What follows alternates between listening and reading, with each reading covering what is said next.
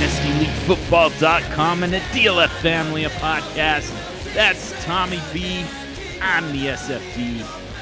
And this is the Super Flex Super Show. And here we go. Week four, standard operating procedures.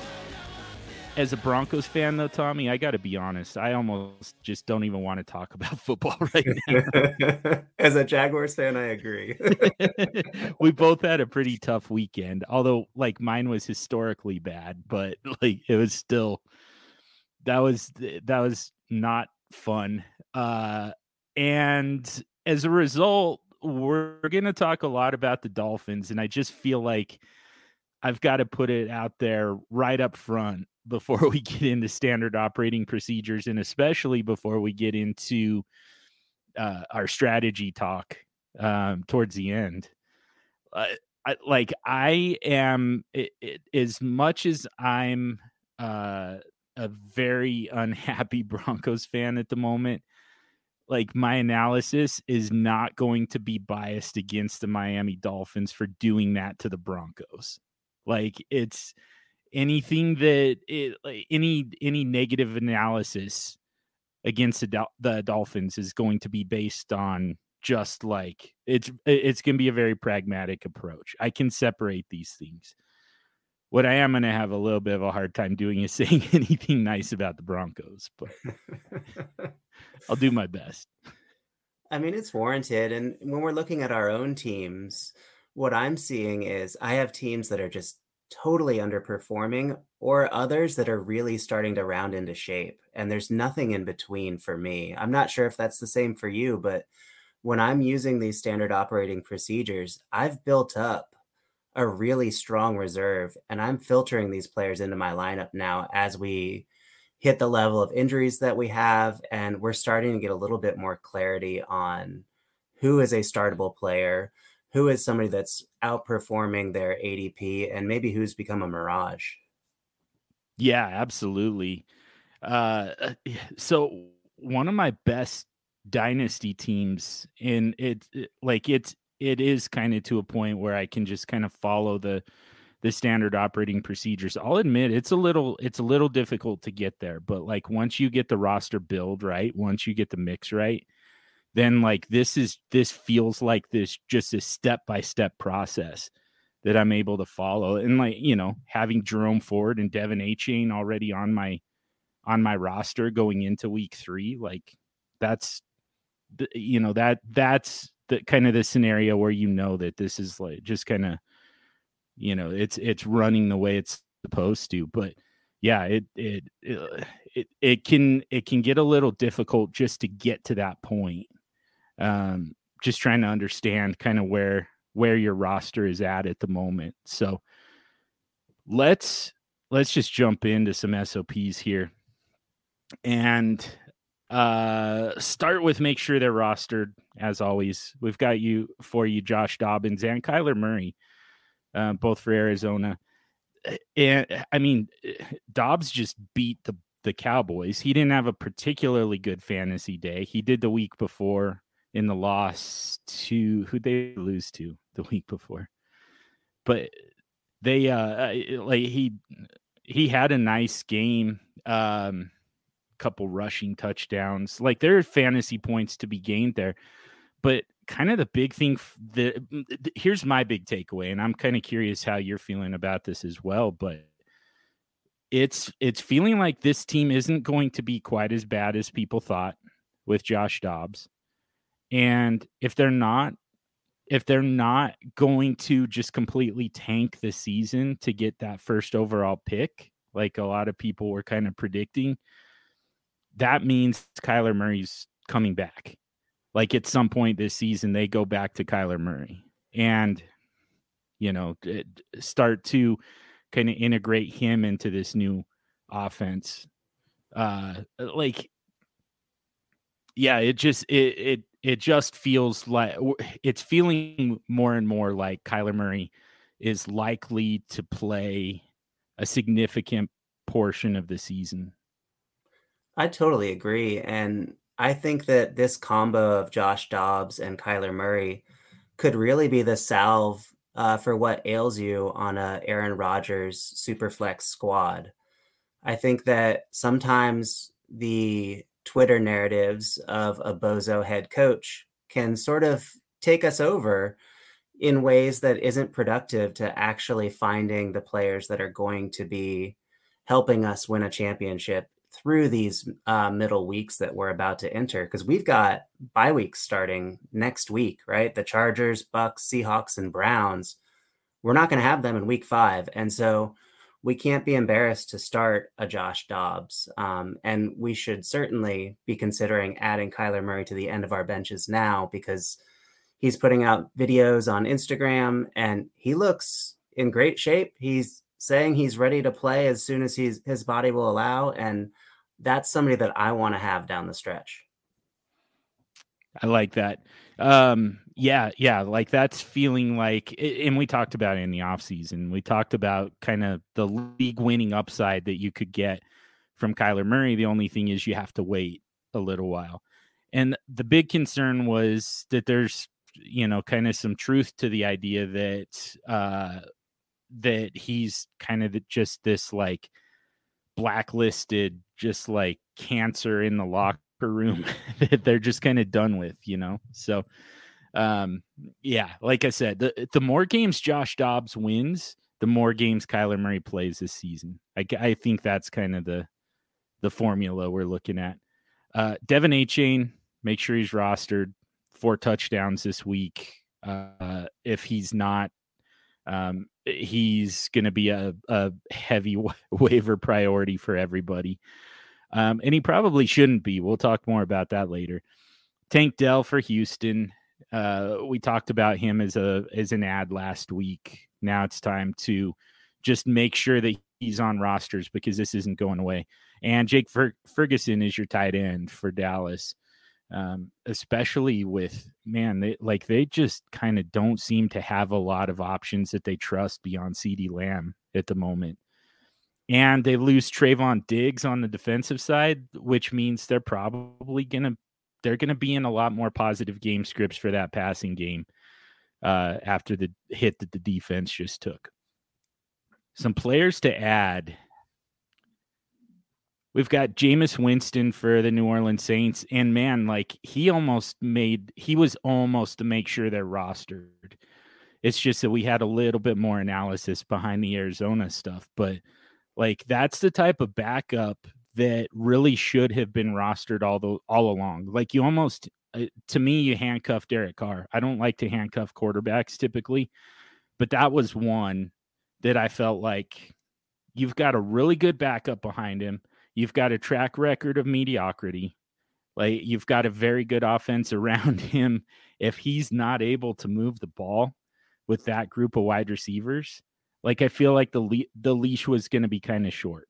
Now we're talking about Jameis Winston filling in for an injured Derek Carr, which was always in play too.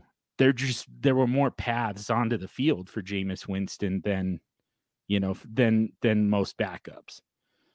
So.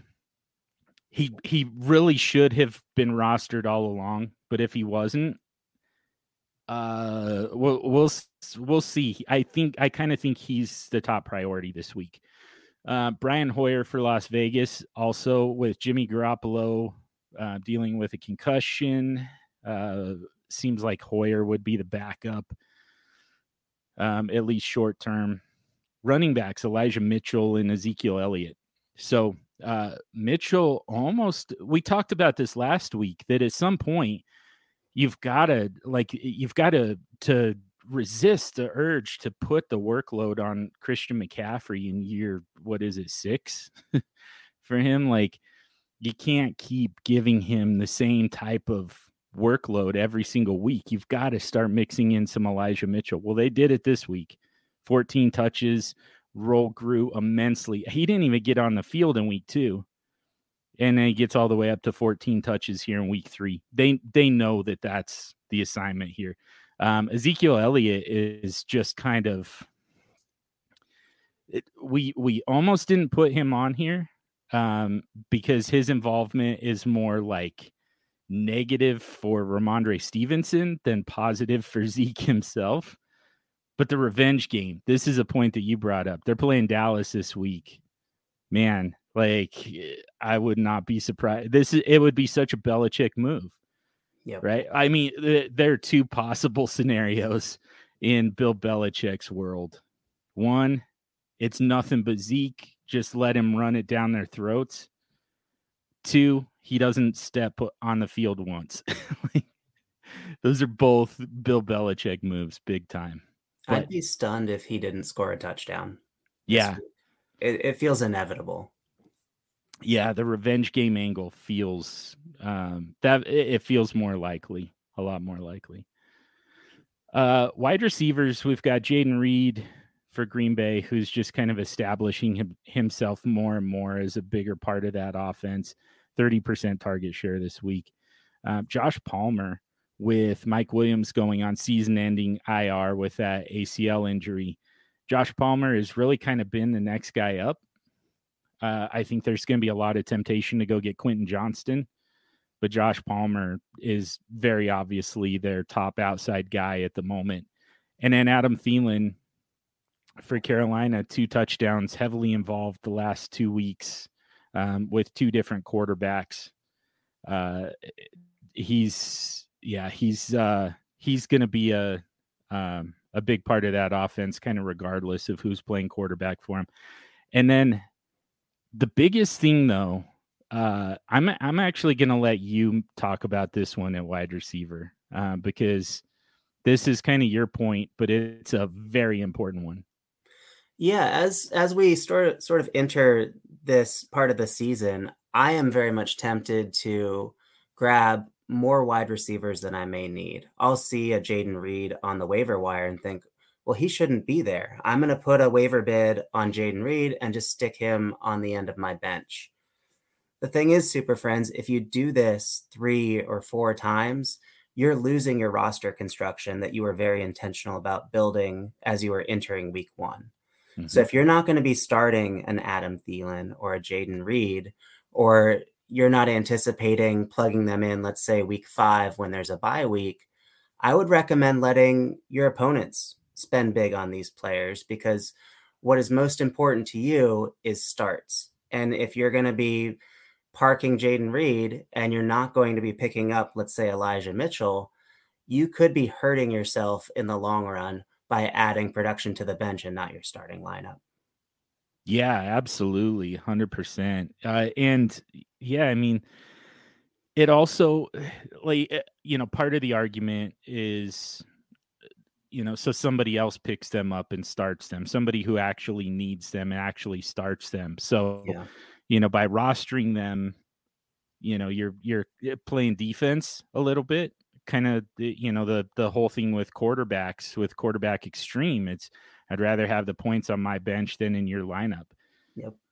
Wide receivers just don't offer, you know, it, it, like, unless you get to the very top guys, Justin Jefferson and Tyreek Hill, they're not offering you, a, you know, enough upside to really worry about. And, and not only that, even if they did, I mean, you're chasing that forever. Like, there'll be another crop of wide receivers who look very tantalizing next week. So yeah, like, You're you're just constantly picking up wide receivers to keep them away from everybody else. And to your point, you're kind of cutting into your depth at other positions. Yep. So I love that. Uh, wide receiver only becomes a priority if you actually need starts at wide receiver. Um, tight ends, Logan Thomas.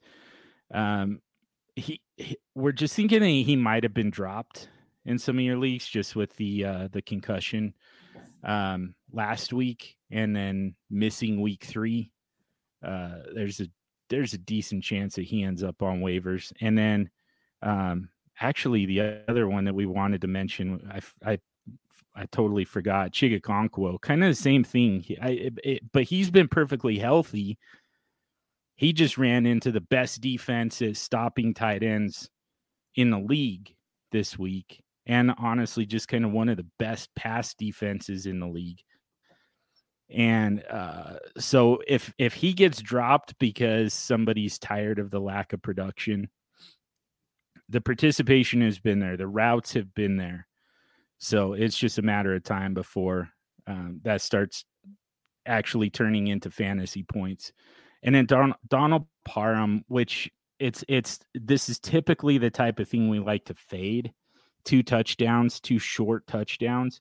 But without Mike Williams, you're kind of looking for some big body red zone targets. And it seems like when they get down around the goal line, Donald Parham is kind of the uh, the uh, the top option. So even though it's, you know, it's not a lot of yards, it's not a lot of receptions, it seems like there's going to be a, a fairly regular, fairly frequent trip to the uh, to the end zone for Donald Parham. Yeah, and let's tear these guys out real quick. Uh, Jameis Winston, to me, is my first priority, and that's by a pretty long shot. I want to yeah. I want to see what he can do, because the Jameis of old was an exciting player in the N F L, and he was thrilling in a fantasy lineup. Um, I'd be willing to spend pretty heavily to get Jameis Winston on my on my roster. After that, Elijah Mitchell and Zeke are the two players that I'm interested in. And then all these other guys that we've named, I'm considering one and zero dollar bids. How's that feel to you? Yeah, that sounds about right. I mean, it, again, if you need wide receiver help, Jaden Reed, I think you go a little bit more aggressive than that. But yeah, like if you're not looking for a starter off of waivers at wide receiver, like if you just lost, you know, if you had a minimal wide receiver build, like we always talk about, and you just lost Mike Williams, yeah, Jaden Reed is worth a little bit of a bid. Um, but yeah, only if he's going to start.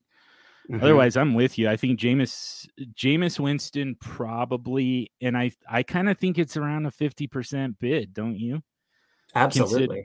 Yeah. Like, you know, not knowing how long this injury is going to keep Derek Carr out, knowing what we do know about Jameis Winston, his first game against the Buccaneers, by the way, revenge game part two. Uh, like there's there's a lot to love there, um, and this could be this could be a several weeks. You know, this could be a good chunk of the season where Jameis Winston is a startable option for you. That's got to be at least fifty percent of your starting fab. Yeah, he could take the job and not give it back to Carr if and when Carr is healthy as well. I, I think Winston could finish out the season as the starter if the stars align. Yeah. Yeah, I think it all depends on that injury, but uh, yeah, it's certainly possible if they start winning games and they get Kamara back at the same time. Um, that all of a sudden this offense is almost full strength, and arguably full strength with the better quarterback in there. Yeah, even though Derek Carr's been playing fine, I just have never seen anything that wasn't just kind of mid. Let's move on to next week, this week, though, because I'm actually really excited about a lot of these guys, and I want to hear your thoughts. Okay. At the um, quarterback position, I put Carson Wentz down, um, still without a job, and yet his agent reached out to the Jets, and that situation is just imploding before our very eyes, and it's just a matter of time before someone else is under center, despite whatever Robert Saleh says. Um, so he's someone to to get on the back end of your roster, as well as Mike White. We've seen what the Dolphins can do. And in my opinion, McDaniel has built an offensive scheme that is very similar to what the 49ers quarterbacks were capable of, where you can just plug these guys in and get all sorts of crazy production, especially with the speed on that offense. And you added a guy that I'm also intrigued in, in Aiden O'Connell. Um, If the Brian Hoyer experiment doesn't work, Aiden O'Connell showed capably in the preseason, and he could very much take on a starting job, um, at least for a couple of weeks in Las Vegas. Mm-hmm. Moving yeah, it, on to, oh, sorry, go ahead. A- Aiden O'Connell, by the way, there's a little bit of a Sam Howell component to that from from last year. You know, there's that feeling of like, how long am I going to have to stash him? But then once once. he actually gets the starting role, finishes out the season, whatever it looks like, whatever it ends up being, then, you know, you're looking at potentially a multi-year starter. So like, yeah. it's, it's, it's a tough wait, but it's likely worth it.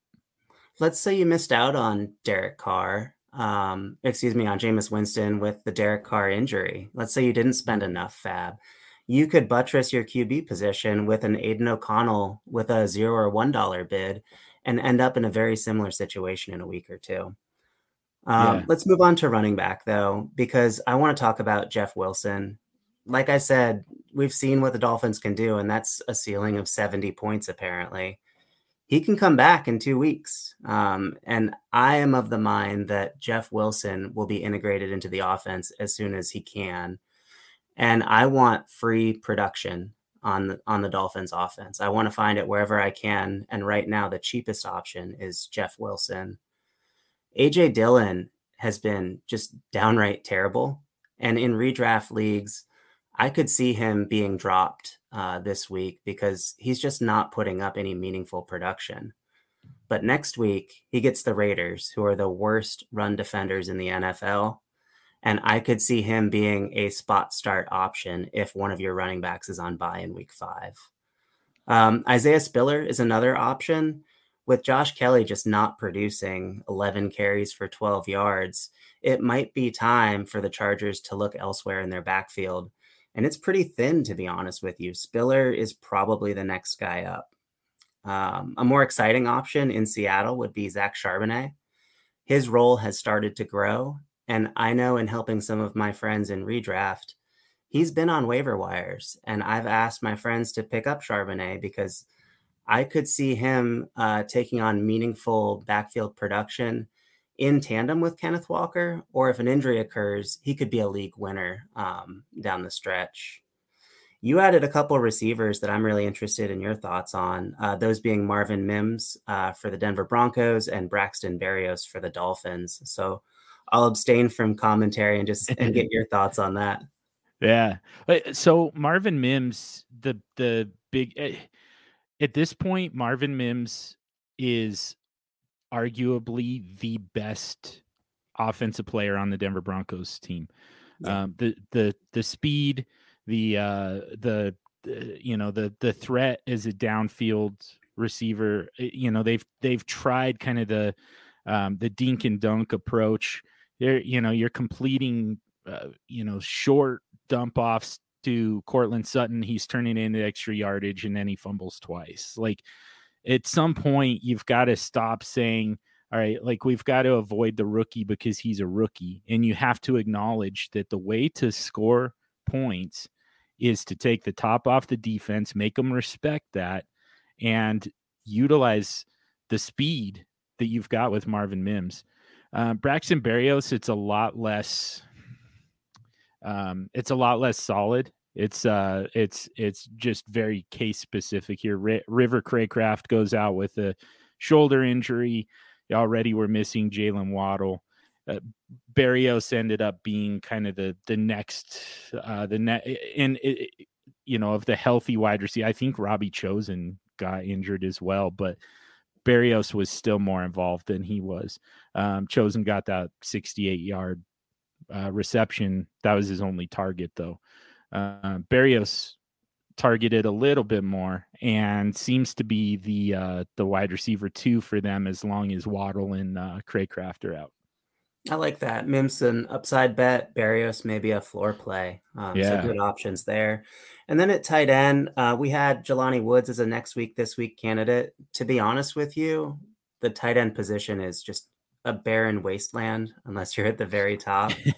Apparently Sam Laporte is the real deal. Um, but unless you have the top three or four tight ends, Jelani Woods is as good a bet as anybody else uh, to hit next week. Mm-hmm. Yeah. So I think he's due back in week five. He's on I R. So missed the first four weeks of the season. So um, that's why it's a good time to stash him now before he comes back. Totally. Who do you have as drops today? I'm dropping Van Jefferson, and I'm dropping dropping Deon Jackson. I'm dropping Deon Jackson because the Colts dropped Deon Jackson because he played like absolute poo.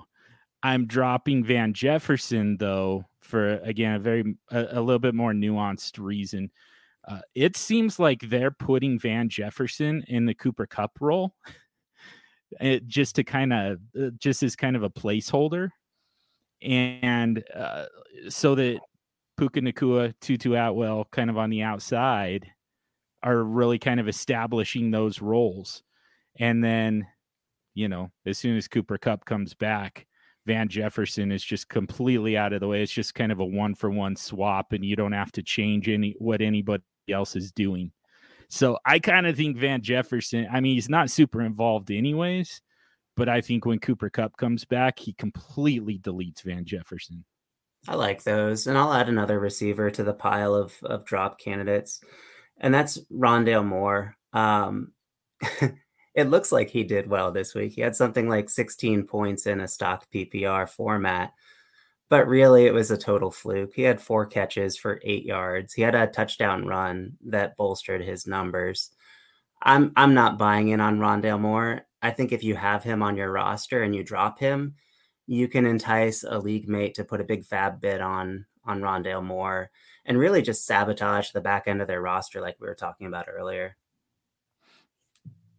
Yep, absolutely. Um, yeah, man, those wide receivers are just kind of low-hanging fruit for that type of move. Uh, it's just so easy to get that one week out of them and then yep. drop them. And it, it, like we talked about earlier, you know, people chasing those those previous weeks, those previous numbers, uh, and just loading up on wide receivers and kind of leaving some running backs for you who are actually like, who actually have a little bit of a future. Yeah. Um, how about some players to fade? I'm so I, I I'm just fading the Miami Dolphins, like all of them. I mean, as the second most yards in N F L history, as the second most points in N F L history, they don't have the Denver Broncos on their schedule again. So like if any anybody who's going to try and sell you Devin Achane or Raheem Mostert because they scored four touchdowns, or Tyreek Hill because of his two hundred some yards in a touchdown and, um, you know, just just catching every single pass for a minimum of twenty yards or whatever it was, like it that's the price that you're going to have to pay right now for a Miami Dolphin. I'm not saying get rid of your Miami Dolphins. I'm saying, uh, in, and in fact, sell them if you can get that type of price. But if you're trying to, ch- if you're chasing those points and you don't already have these guys on your roster, I'm fading it and wait for a more reasonable outcome for us to chase. I like that. I've I've got two guys that I'm fading this week. Um, one is a wide receiver who has ninety-one percent route participation, but only zero point seven four yards per route run and a sixteen percent target share, which for non-numbers butts, that's not good. That's pretty bad. Uh, that's Jahan Dotson. He's not getting it done. He's out on the field getting exercise, um, and allowing, you know, space for Terry McLaurin. Essentially, he's been pretty terrible, Jahan Dotson. Um, he's he's stretching the field, but it's they're they're taking a conservative approach beyond like having him run those you know those those go routes and those those deep routes, but they're not actually throwing it to him. Like he's just there to kind of soften things. So yeah, like that, and that doesn't equate to fantasy points. No, and Sam Howell's willing to be aggressive, as evidenced by last week when he threw what like four interceptions. Um, mm-hmm. But it's, they just it's won't just let working. him. Yeah, and and at cost right now, you can move into much uh, better assets than Jahan Dotson. So look look to trade him if you can. Another guy I'm looking to uh, get off of my roster right now is Evan Ingram, who actually had a great week last week and is the tight end four on the season. What is not being reported right now, and I'm not sure why, is he's been uh, hampered by injuries this season. His uh, his routes have been limited. Um, his upcoming schedule is just absolutely brutal. He does have two weeks in London as well, um, which throws up all sorts of red flags for me because those games are typically pretty terrible overseas. And so I'm looking to get out from Evan Ingram right now, um, and move into a different tight end. What do you think about that one? Yeah, I agree with that one too. It, I mean it, and it, he's just kind of, he's just getting absorbed into the tight end position. It's not that he's, you know, a, necessarily a bad player. It's just, he's just kind of turning into that nebulous group of wide or of tight end. What you, what like twelve through forty something. Yeah. I mean, it's even higher than that. It's like tight end six. through like, or maybe even maybe even tight end four, all the way through the bottom of the position, basically. Just just a guy. Super friends, Superflex Dude here to talk to you about Ticketmaster. More memories are made when you're there for live N F L action, and when you need tickets, Ticketmaster's got you covered. As the official marketplace of the N F L, Ticketmaster gives you more ways to find your perfect seat. Their interactive seat map gives you a three sixty degree preview of your section to make sure you have the best view of those pivotal plays. And if your plans change, Ticketmaster gives you more flexibility to sell or transfer your tickets. Plus, mobile tickets make getting in on game day a breeze. And you can even customize your Ticketmaster app to represent your team's colors. Find tickets today at Ticketmaster dot com slash N F L. Let's go into some buys, though. Let's have a little optimism. um, I'll lead off with mine because I'm kind of thrilled about Michael Pittman. Yeah. Over the last two years, he's exhibited alpha tendencies. Um, he's just continuing that ascension. Typically, when you have a rookie quarterback, um, you don't finish in the top thirty-six at the wide receiver position. And I know we had Gardner Minshew uh, this last week, but through three weeks of the season, he's had eleven, eleven, and twelve targets. He's averaging a twenty-eight percent target share, one point nine five yards per route run. Over a third of the time, he's the first read in the offense. He is just a stud, and offense be damned, quarterback be damned, he's showing out. He's a really strong asset to get on your fantasy team right now. Uh, I've seen him going for somewhere around a random future first in valuation, and that's a price I'm willing to pay. Yeah. Michael Pittman, based on the number of quarterbacks he's had and performed similarly with, like Mick, Michael Pittman is the argument for wide receiver production does not depend on quarterback quarterback play. Totally.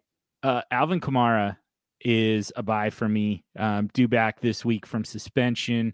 Uh, J- uh, Jamal Williams injured on I R. Um, Kendre Miller not quite ready. They're they're they're really kind of leaning on Tony Jones. And I mean, again, like you're getting you're getting a field stretcher and Jameis Winston coming back. Uh, this it's. It's it's an offense that's finally going to be at full strength, and Alvin Kamara very well could be uh, a producer for you for the next several weeks. I'm not counting on him kind of long term, but I think that uh, you know a fresh set of legs coming in after three weeks is always going to be valuable. And then C J Stroud, like I had him here this uh, last week as well as a buy. I also had him as next year this year, and then he just goes out and gives you almost an identical performance uh, to the week before. He's on a trajectory right now, and this is a numbers but question because I have no idea. But how often have we seen a rookie quarterback quarterback playing this well, this early, and not hit in a massive, massive way? You know? Like, to me, you know, like Pat Mahomes is kind of the analogy, except for him, it was year two. But like his first three games as a starter were, it was along the, these lines. Like, that's kind of what we're looking at, you know? Yeah. Yeah. I, I would direct the Super Friends. You're going to hate this, John. Uh-oh. But to Peter Howard, I asked this question at the beginning of the year. What he does doesn't it look talk like? About quarterbacks. What does it look like to have early reveals on rookies? And yeah. He spit out all sorts of data that was super helpful. Um, huh. And so, is, I is there kind but, of a, a is there kind of a Reader's Digest version of that answer? There is. I don't have it pulled up, but I'll oh, make sure okay. I have it for the next episode. uh, yeah, no, that's all right. I, in the meantime, just assume that this is like uh, this is an unheard of trajectory that like it, it's it's that almost like at this point can't miss. You know, like to I a point really where about him. Yeah. Like we talked about this off air. I mean, I'm trading Bryce Young. I'm trading Anthony Richardson. And I'll add on to them to get C J Stroud. Yeah, man. One guy that I was stunned by, I assumed the bottom had fallen out for Justin Fields, um, but apparently not. I was looking at trades um, that happened over the past twenty-four hours, and I was just stunned, stunned that he is holding Q B six to ten valuation. You can move into Ooh. Joe Burrow with a small ad with Justin Fields still. That's crazy. If you need any signal to get out, this is it, super friends. In your dynasty leagues, get out on Justin Fields. It's it's not that he can't turn this around. It's that it's unlikely and it's not worth the risk of holding him on your roster right now.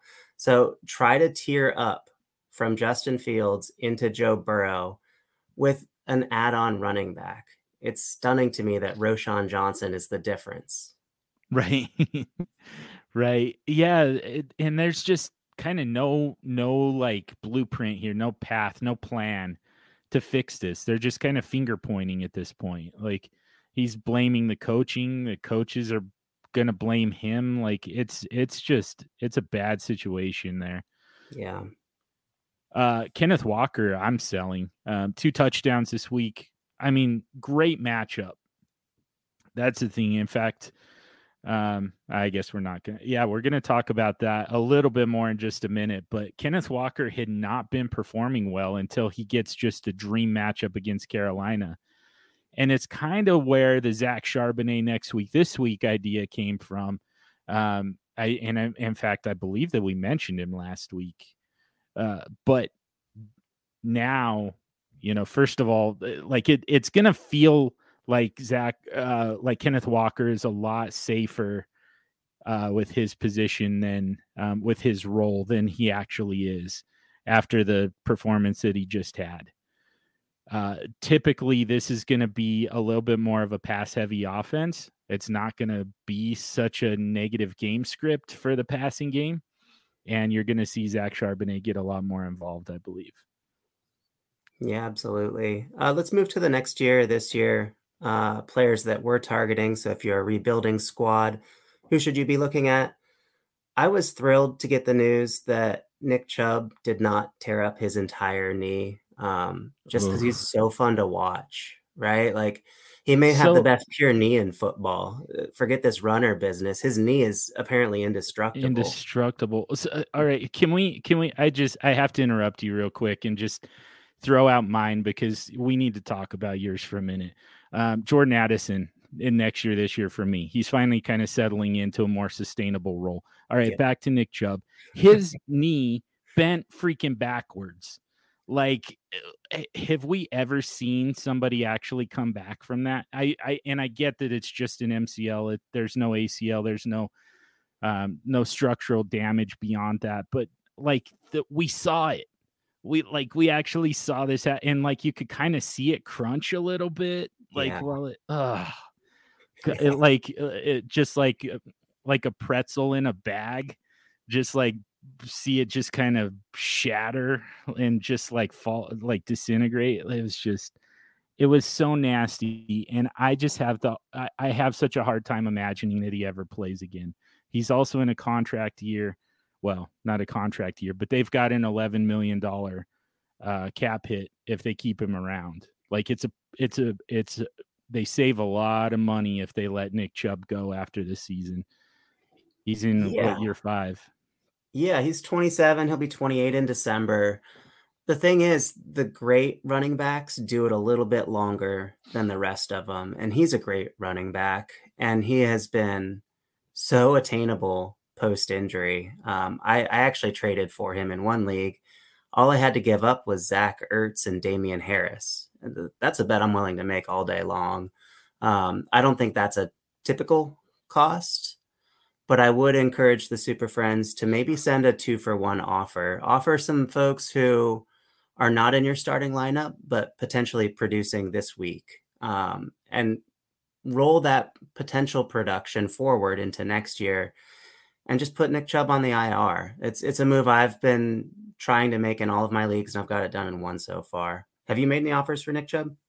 I've been getting rid of Nick Chubb. uh, I, yeah, I haven't inquired. Um, I mean, I kind of think that you can you can get him even cheaper than what you did. You really? know, like I kind of think that there are gonna be a lot of people who think like me and see, I'm like his his leg essentially like is like a like a paperclip bending. You know, it's just like that's. I, I don't see how you ever play again from that. And in fact, I don't think we've ever seen anyone come back from that type of injury. So, uh, you know, I, I think that you're probably looking at, like, I think that you could probably get him for like a third round pick. This is the fundamental difference between myself and most rebuilders is I don't want to have a million flyers. I want to have players who have done it before, especially when a buy opportunity opens up. Mm-hmm. The amount that I'm spending on Nick Chubb to me is worth the risk because if I'm right, my rebuild is over come next August. You know, when I get okay. players like this, I've anchored a position for as long as they're healthy. And Nick Chubb to me is a perfect rebuilding asset, if an unconventional one to the traditional dynasty market. Um, because yeah. I want production next year. I don't want to wait two years to to rebuild my team. And Nick Chubb is exactly that. Yeah, I, f- I fully agree. I just I just question uh, the probability mm-hmm. of him actually making it back. That's fair. You know? Yeah. Um, but yeah, that's that's an interesting one. It's one I'm sure we're going to talk a lot more about throughout the season and into the non-point scoring season and throughout, like, I mean, kind of every time we get a little bit more news, we're probably going to talk more about this and see if anyone's changed their, their stance at all. Some lineup hacks for you. Some, first of all, some def- defenses to target. So the Chargers thirty-first. So the second worst defense in the league is stopping quarterbacks. This week they get either Brian Hoyer or possibly Jimmy Garoppolo, maybe even Aiden O'Connell. So best ball leagues, you definitely want to get at least one of Hoyer or O'Connell. Uh, running back to Denver Broncos. The Denver Broncos just gave up eight touchdowns to two running backs. And uh, like, I can't even count high enough to tell you how many yards they gained between the three of them. Uh, this week, Uh, Roshan Johnson and the Chicago Bears um, get to run into that defense over and over. So big game coming for Roshan, probably Khalil Herbert too. I mean, they're, they're very equal opportunity. They're very generous with handing out fantasy points to running backs. Wide receiver, the Seattle Seahawks are bad against wide receivers. twenty-ninth going into the week. Broncos, by the way, were twenty-second going into the week. I have a feeling they're going to drop all the way to thirty-two. They have to. Like, there's kind of no way not to. Uh, wide receiver, uh, the Seattle Seahawks are twenty-ninth, best at stopping wide receivers. Not a great – it's not super helpful this week because they get the New York Giants. You got to pick who's going to be the guy. Is it Darius Slayton? Is it Paris Campbell? Is it Wandale Robinson? Not an easy, uh, easy choice to make, but there are some fantasy points to be had against those Seattle Seahawks. And then at tight end, the Detroit Lions are thirtieth. They get Luke Musgrave and the Green Bay Packers. Defenses to avoid, though, at quarterback, the Carolina Panthers are the third best at stopping quarterbacks. And a big part of that is because they cannot stop the run. They are absolutely awful against running backs. And so you end up with a game script where uh, the quarterbacks are mostly not really needed. Uh, so this week they get the Minnesota Vikings.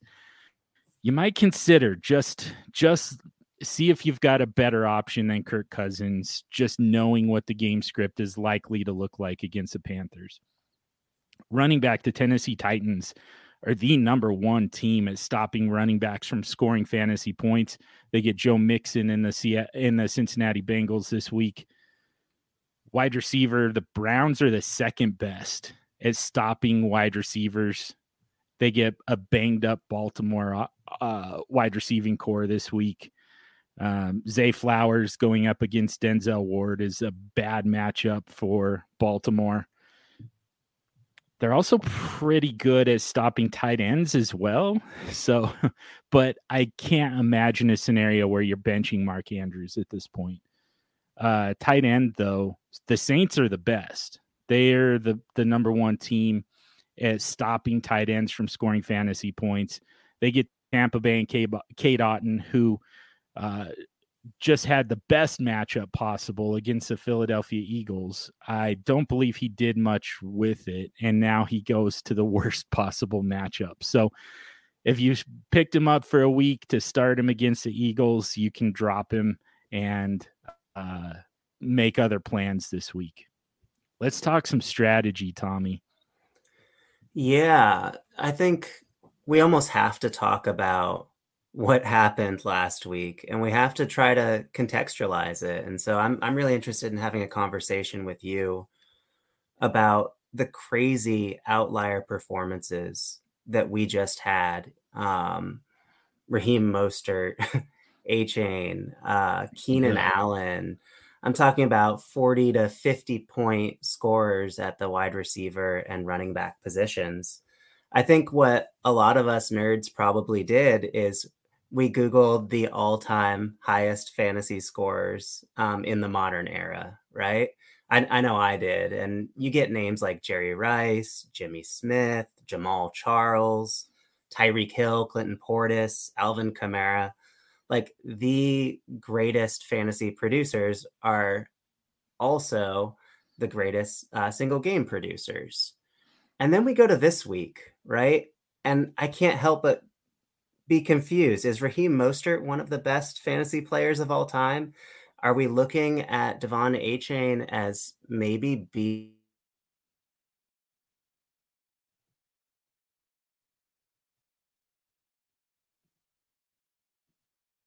Thoughts and sort of contextualize what it is that we just saw. Because for me, it's it almost feels like when you see high tide, right? And there's all the kelp and shells and whatever else that you see. Um, and then the tide goes out and you're sort of stuck with, with remembering where that water was. And for me, the high water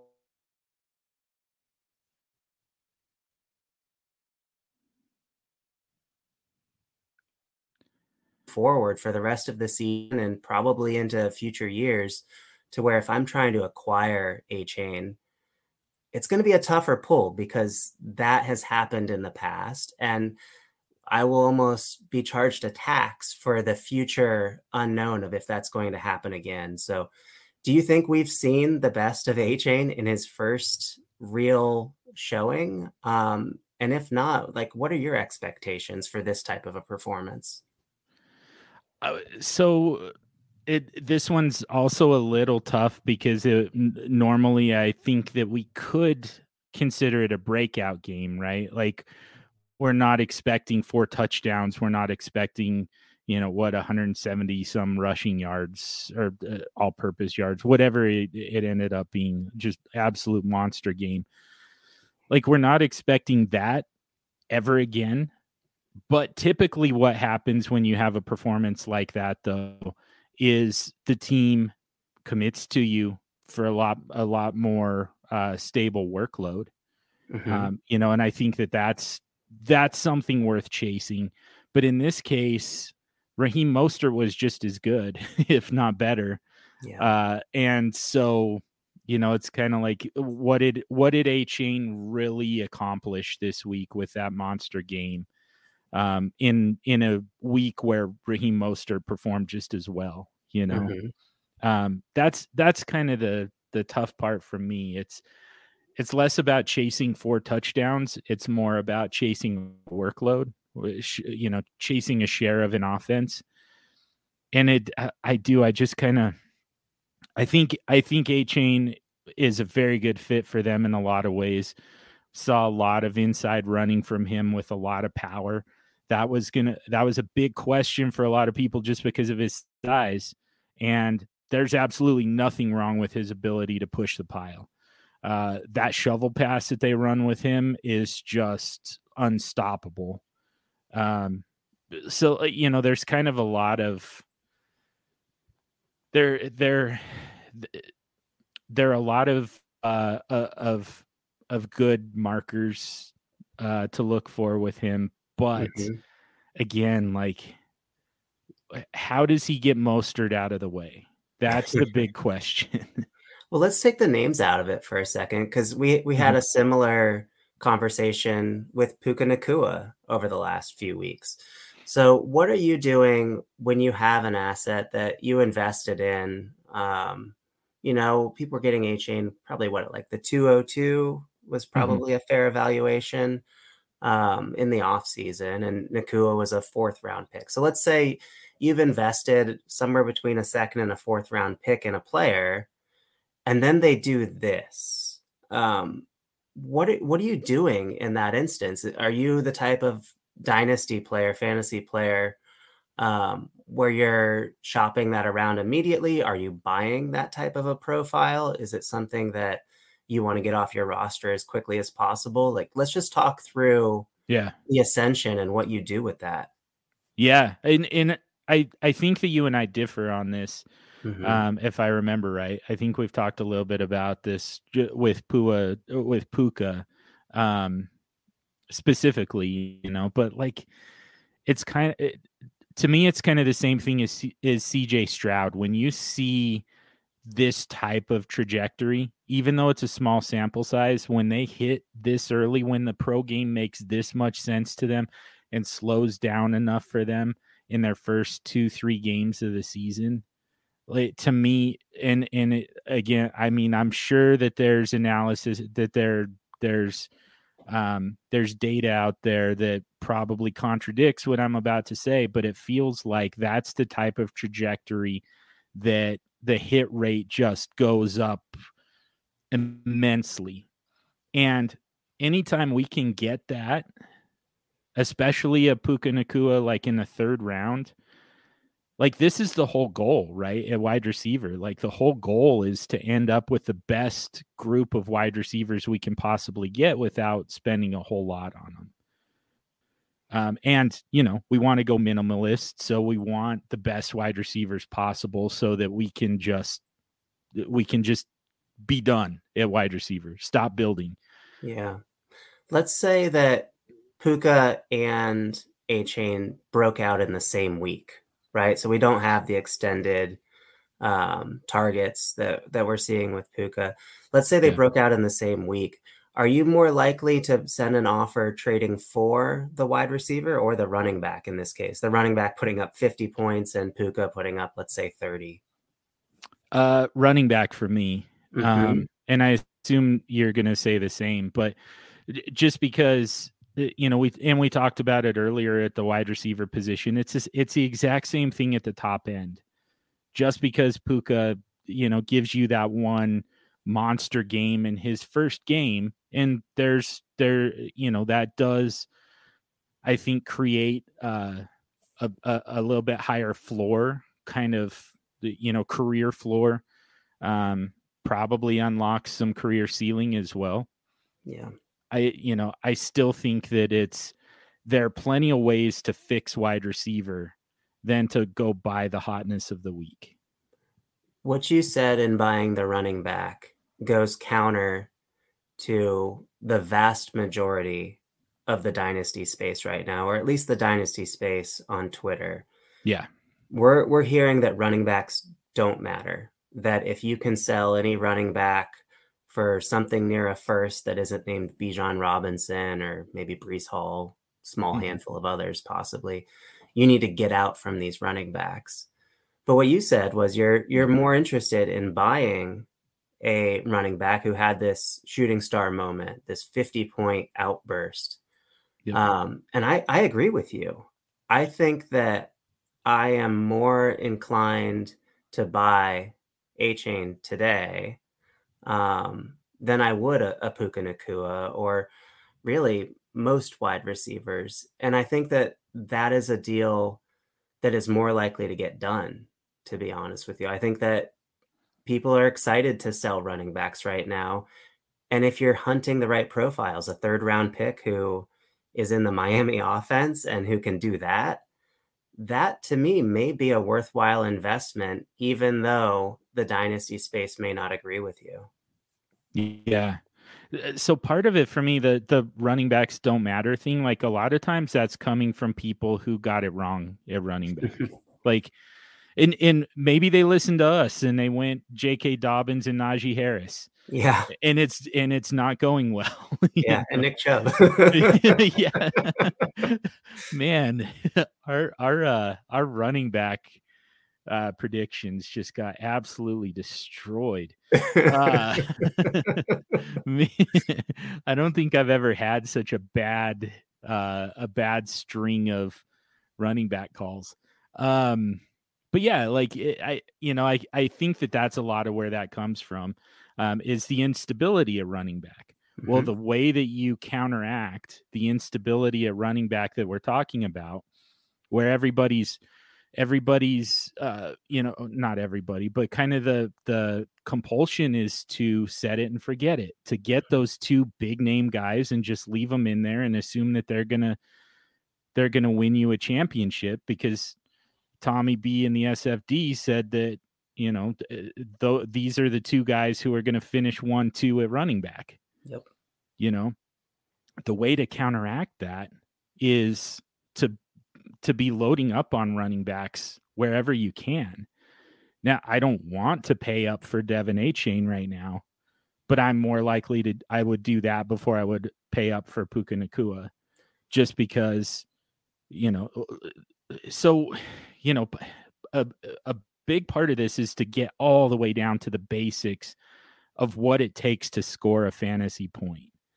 You know, like obviously it starts with making a fifty-three man roster, but then you have to get on the field. You're not going to score points from the sidelines.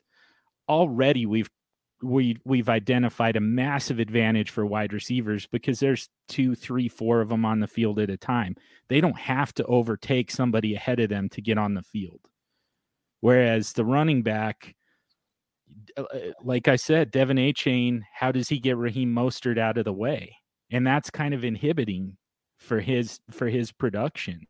So, you know, the, the fact that we still don't, after four touchdowns and two hundred some yards all purpose, we still don't know what Devin Achane's role is going to be. That tells me that, you know, the, the running back position is that much more important, um, because it's that much harder for them to get into a position where they can score those points. Well, not only that, I looked at the start rates of Achane this week. Do you want to guess what percentage of, guess how much he was rostered, um, and then guess how much he was started in a typical redraft league? I think you told me this one. It was something like ro- only rostered like eighteen percent. Yep. I don't remember the start rate. I'm going to let you unveil that one. zero point seven percent. I knew it was less than one percent. But so yeah. One out of five leagues had him rostered. And then yeah. Out of that, ninety-nine out of one hundred weren't putting him in the lineup anyway. So those fifty points, they don't exist. They yeah. they never happened in most dynasty leagues. And so this is your opportunity to get the first meaningful points from Achane, you know, like trading for him, putting a max bid on waivers, um, finding finding a way to get him on your team and in the lineup. Those are the first points that anybody's going to going to ever get from him. The fifty points didn't count for most of us. Yeah. The other thing that Devin Achane kind of does for you, Um, it, it, and it's, it's a little bit of, a, um, it's a little bit of a, like a carrot and stick type of thing. We're kind of talking about the stick right now. Yeah. Like you kind of learned your lesson about getting out in front of the, of the running backs before they hit, you know? Um, so, you know, on next week, this week, when we're talking about Zach Charbonnet and Isaiah Spiller, it's like it, it, not to, Not that they're ever going to get you a give you that four touchdown game, but I mean, get them. You at least want them on the roster before that happens, because now, yeah, like there are going to be a lot of trades for Devin Achane. It's horrible, horrible process, but there are going to be a lot of people trading for Devin Achane and paying way up, chasing what he just did, and yeah. There are going to be people who are willing to do that when Charbonnet does it. Or or, you know, or uh, uh, Isaiah Spiller or Kendre Miller, you know, Tyjae Spears. Like at some point that's coming for those guys as well.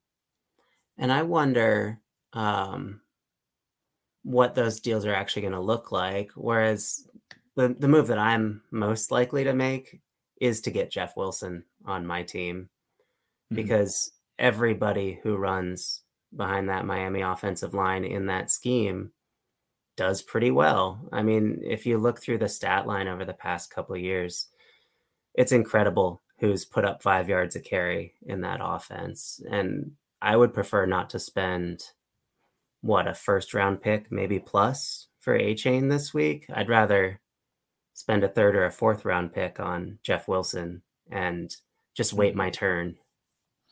Yeah. And if you, if, if that first is really kind of burning a hole in your pocket, because that's something we've kind of talked about strategically as well, selling first mm-hmm. round picks. Um, like, I think at this point in the season, you can start to see the ones that are, that are going to start to trend down as, as start to lose some value as that team holding that pick performs well, you know?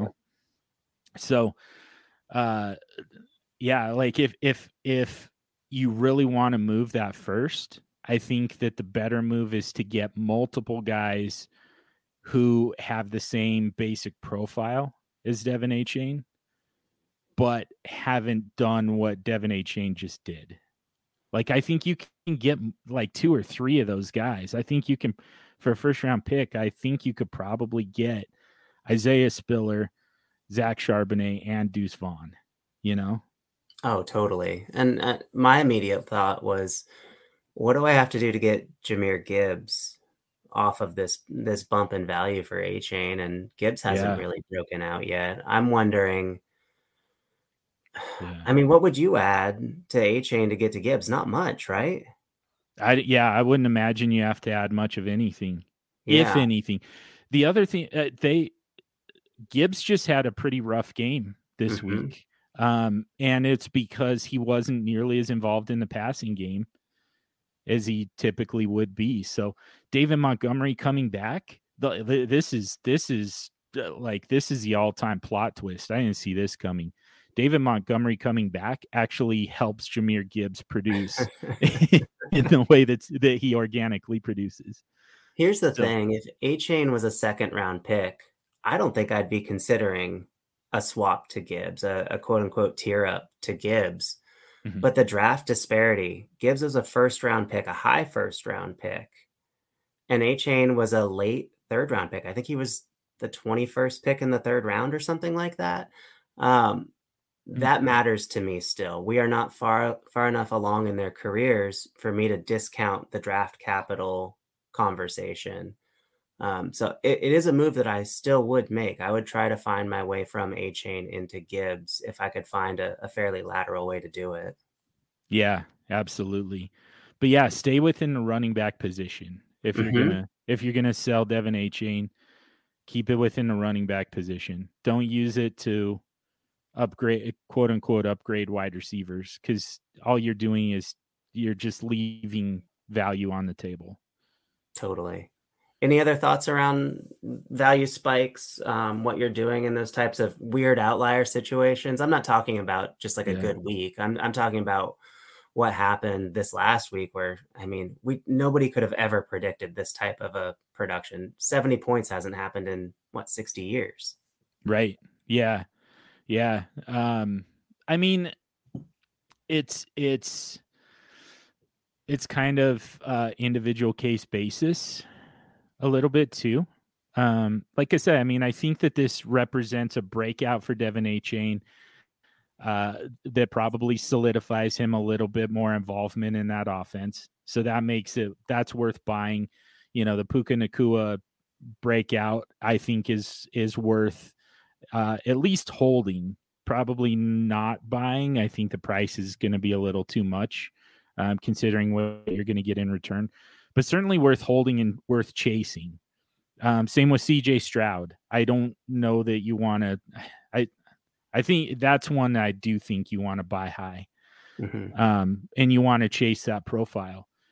Uh, Keenan Allen, though, what is he in year year ten, something like that? Yeah, he's, something he's like been that. around for a while now, and uh, he just had a career game, most targets, most receptions of his entire career. Like, that one's pretty easy. It took him ten years to do it. It's going to take him at least ten years to do it again. So you certainly don't chase that, you know, like that doesn't signal any, any particular upside. No, but you, you just love having Keenan Allen on your team, yes. right? You, you've acquired him cheaply, and here he is, the wide receiver one on the week, right? So as we move through this season and into the non-point scoring season next year, it may not be Keenan Allen you're looking to acquire, but try to find one of these guys that's done it for ten years straight and is likely to do it again, because next year in twenty twenty-four, you know, Devontae Adams could be a discounted uh, veteran wide receiver on his third team in three years. And all of a sudden he puts up a fifty burger, you know? Yep. Yep. Perfect bow on that conversation, I believe. So there's your strat. There's your standard operating procedures for the week. All that's left is for you to go and execute. Uh, Tegan Quatoriano had one target, did not catch it. Um, he's still getting mentioned until this freaking happens. I saw you on mute. I was I, I, I saw him get his target, and I made a note because I was so happy for you that A, he's a real human who exists, and B, a football was thrown his way. So we, we have confirmation that I didn't just make this person up. So that's a that's a start. Uh, next step is for him to not get vultured by Brevin Jordan. That was my thought when Brevin Jordan scored a touchdown. I was like, that was that was Tegan's. Give it back. uh, let's wrap this one up for the week. And as we do that, ask you for a quick favor. If you haven't already, subscribe to the podcast wherever you listen to podcasts. You can also subscribe to the entire D L F family of podcasts, Mega Feed, and get access to all the great podcasts from D L F. Once you're subscribed, if you'd give us a rating and review, that really helps us to get out to more people, involve more people in the conversation. And from there, we can really drill down to the topics that are the most useful to you, our super friends. We're on X. Like the, the social media platform, not the drug. if if we if we ever do this uh, under the influence, we'll tell you before the before the episode, not uh, at the very end of the episode. We're on X. I'm at Superflex, dude. He's at F F Tommy B. Uh, always happy to um, talk in D Ms if you want to hide from the league. Uh, retweet trade polls. Um, I, I respond to ats just just as well. Just the mentions is just as well. It's just uh, it's gonna be a little bit more public, but if you're all right with it, I'm good with it. And uh, what else? This episode was dedicated in loving memory to James the Brain Catullus. Three years without you, my friend, and it has been. It, it, it, it they say time heals all, all wounds, not all of them. Trust me. Still think about my former partner uh, every day.